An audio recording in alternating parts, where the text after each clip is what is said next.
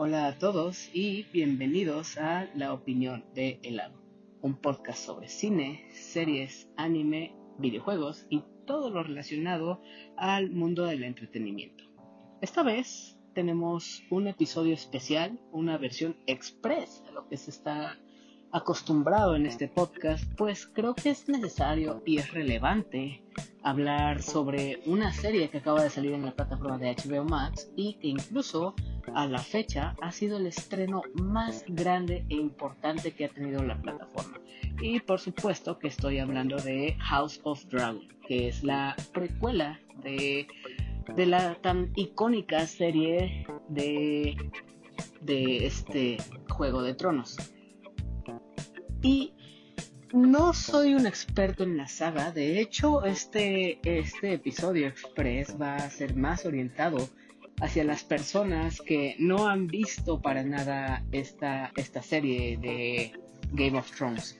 Yo soy una persona que no llegó a ver nada de la serie, si acaso parte de la primera temporada, pero no llegué a concluirla en su totalidad. Así que estoy aquí más bien para responder la pregunta que si un neófito dentro de esta saga puede entrarle a la serie de, de House of Dragon. Y en resumen, y ya siendo directos, sí, definitivamente pueden entrarle a esta serie sin ningún problema. Hasta ahorita va un episodio y no hay nada que les impida o que necesiten saber para entrarle a esta serie. Dicho esto, pues les digo que, no, que no hay nada de malo si entran a ver esta serie nueva sin haber visto la saga de Game of Thrones antes, pues esta historia toma lugar 170 y pico de años antes de todos los eventos que sucedieron en Game of Thrones vemos un estilo bastante similar a lo que es Game of Thrones. Tiene estos conflictos políticos, estos conflictos de las casas, los líos familiares, cómo, quieren pelear por el trono o por, por quién es la casa más fuerte. Pero esta vez para House of Dragon nos centramos más en la familia Targaryen, que son quienes este, en Game of Thrones vemos como la casa más fuerte, pues esta familia, esta casa, es la que controlaba a los dragones. Y efectivamente, pues ninguna casa tiene algo tan poderoso como los dragones, entonces es muy evidente la fuerza que tiene esta casa. Pero, como en todas las familias, como en todas las historias que son relacionadas con reinados, de poder, de familia y todo eso, pues hay muchos interesados en conseguir el trono, ya sea heredarlo por ser parte de la familia o tomarlo a la fuerza.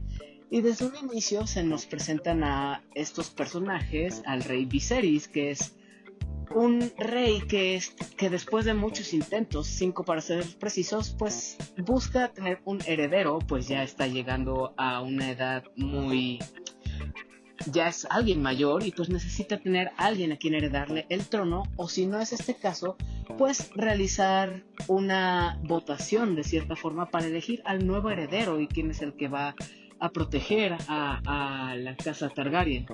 Pero pues las cosas no van a estar sencillas. Su esposa pues ya ha tenido varios intentos de, de tener un heredero y eh, forzosamente tiene que ser varón para que sea digno de, tener el trono, pero pues ya, ya es muy tarde, ya es una situación muy difícil porque no ha funcionado bien después de abortos, después de haber tenido el feto o no haber, no haber podido terminar el proceso del embarazo pues ya es una situación bastante complicada. A esto súmenle que hay personas interesadas en obtener la corona y ser, eh, y ser el, rey de, de este reino. Y estamos hablando aquí de Damon, que es interpretado por un muy buen Matt Smith, que lo está haciendo increíblemente bien creo que desde, desde ahorita mismo es un personaje que me encanta, que me está gustando mucho, que se nota que va a ser el villano de, esta serie y que va a ser muy interesante ver el desarrollo que tiene y cómo va a luchar por el, por el reino. Evidentemente es un personaje que, que muestra muy claras sus intenciones, qué es lo que quiere y que la manera en la que lo va a hacer no es de lo más adecuado. Y esto lo vemos a través de la Guardia Dorada, en una escena que es bastante sangrienta, bastante brutal, en la que toma justicia por su propia mano y va en contra o va hacia las personas que han cometido ciertas fechorías o ciertos delitos y así como tal cual está en la ley interpretado que debe ser el castigo para estas personas, él lo hace sin pasar por algún juicio. Y esto te demuestra la crueldad humana y lo maldito que es este personaje, porque no tiene buenas intenciones. Luego, luego se nota que es el malo, pero no es como que sea el, el, malo nada más porque sí, sino que todos nuestros personajes tienen matices. Obviamente estamos hablando de una obra de George R. R. Martin y aquí vemos muy claro que todos los personajes son neutros. Hacen cosas malas y hacen cosas buenas, pero pues al final son las intenciones que ellos quieren seguir. Y no esperen una serie que esté repleta de acción del todo. No, no es brutalidad desde el inicio ni al final porque también muestra ser una serie muy compleja, con muchos enredos, pues hay muchísimos personajes, se centra muchísimo en el conflicto político, en, en quiénes son los que van a la cabeza, quiénes toman las decisiones importantes de esta serie, y, y eso es un elemento que le da bastante carnita a la serie y que la vuelve muy interesante. Y esto también es gracias a sus personajes. Ya les hablé de Daemon Targaryen y de Viserys. Pero hay otro personaje que entra en juego y que se nota que, va a tomar muchísimo protagonismo, que va a ser Rhaenerys, que es una descendiente de la familia real, la cual muestra bastante poder o, o suficiente fortaleza para que ella misma sea la heredera de la corona, pero pues estamos eh, hablando de una de un reino patriarcal, entonces el hecho de que sea una mujer la que tome el poder, pues está mal visto y habrá muchos que están en contra. Pero Rhaenyra no es un personaje débil, al contrario, la muestran con muchísima fortaleza y el hecho de cómo puede controlar a los dragones y cómo el dragón que muestran de un inicio entiende a Rhaenyra y empatiza con ella a través del duelo con el que está lidiando, es, es evidente o es bastante obvio que es un personaje muy importante. Y hablando de los dragones, que ya es algo que, que introduje desde este momento, déjenme hablarles de la producción de esta serie. Se nota que HBO tiró la casa por la ventana. Está increíblemente bien producida todo lo que es el diseño de producción, los vestuarios, el reino, los dragones, o sea, todo esto está súper detallado y cuidado hasta el mínimo detalle. La animación de los dragones está muy, muy padre. Me gustó muchísimo cómo está el diseño de los dragones. Y se ve muy intimidante este dragón que nos mostraron de inicio. Está muy padre. Los vestuarios obviamente están caracterizados hacia la época y están muy bonitos, muy adornados, muy de acuerdo a la época.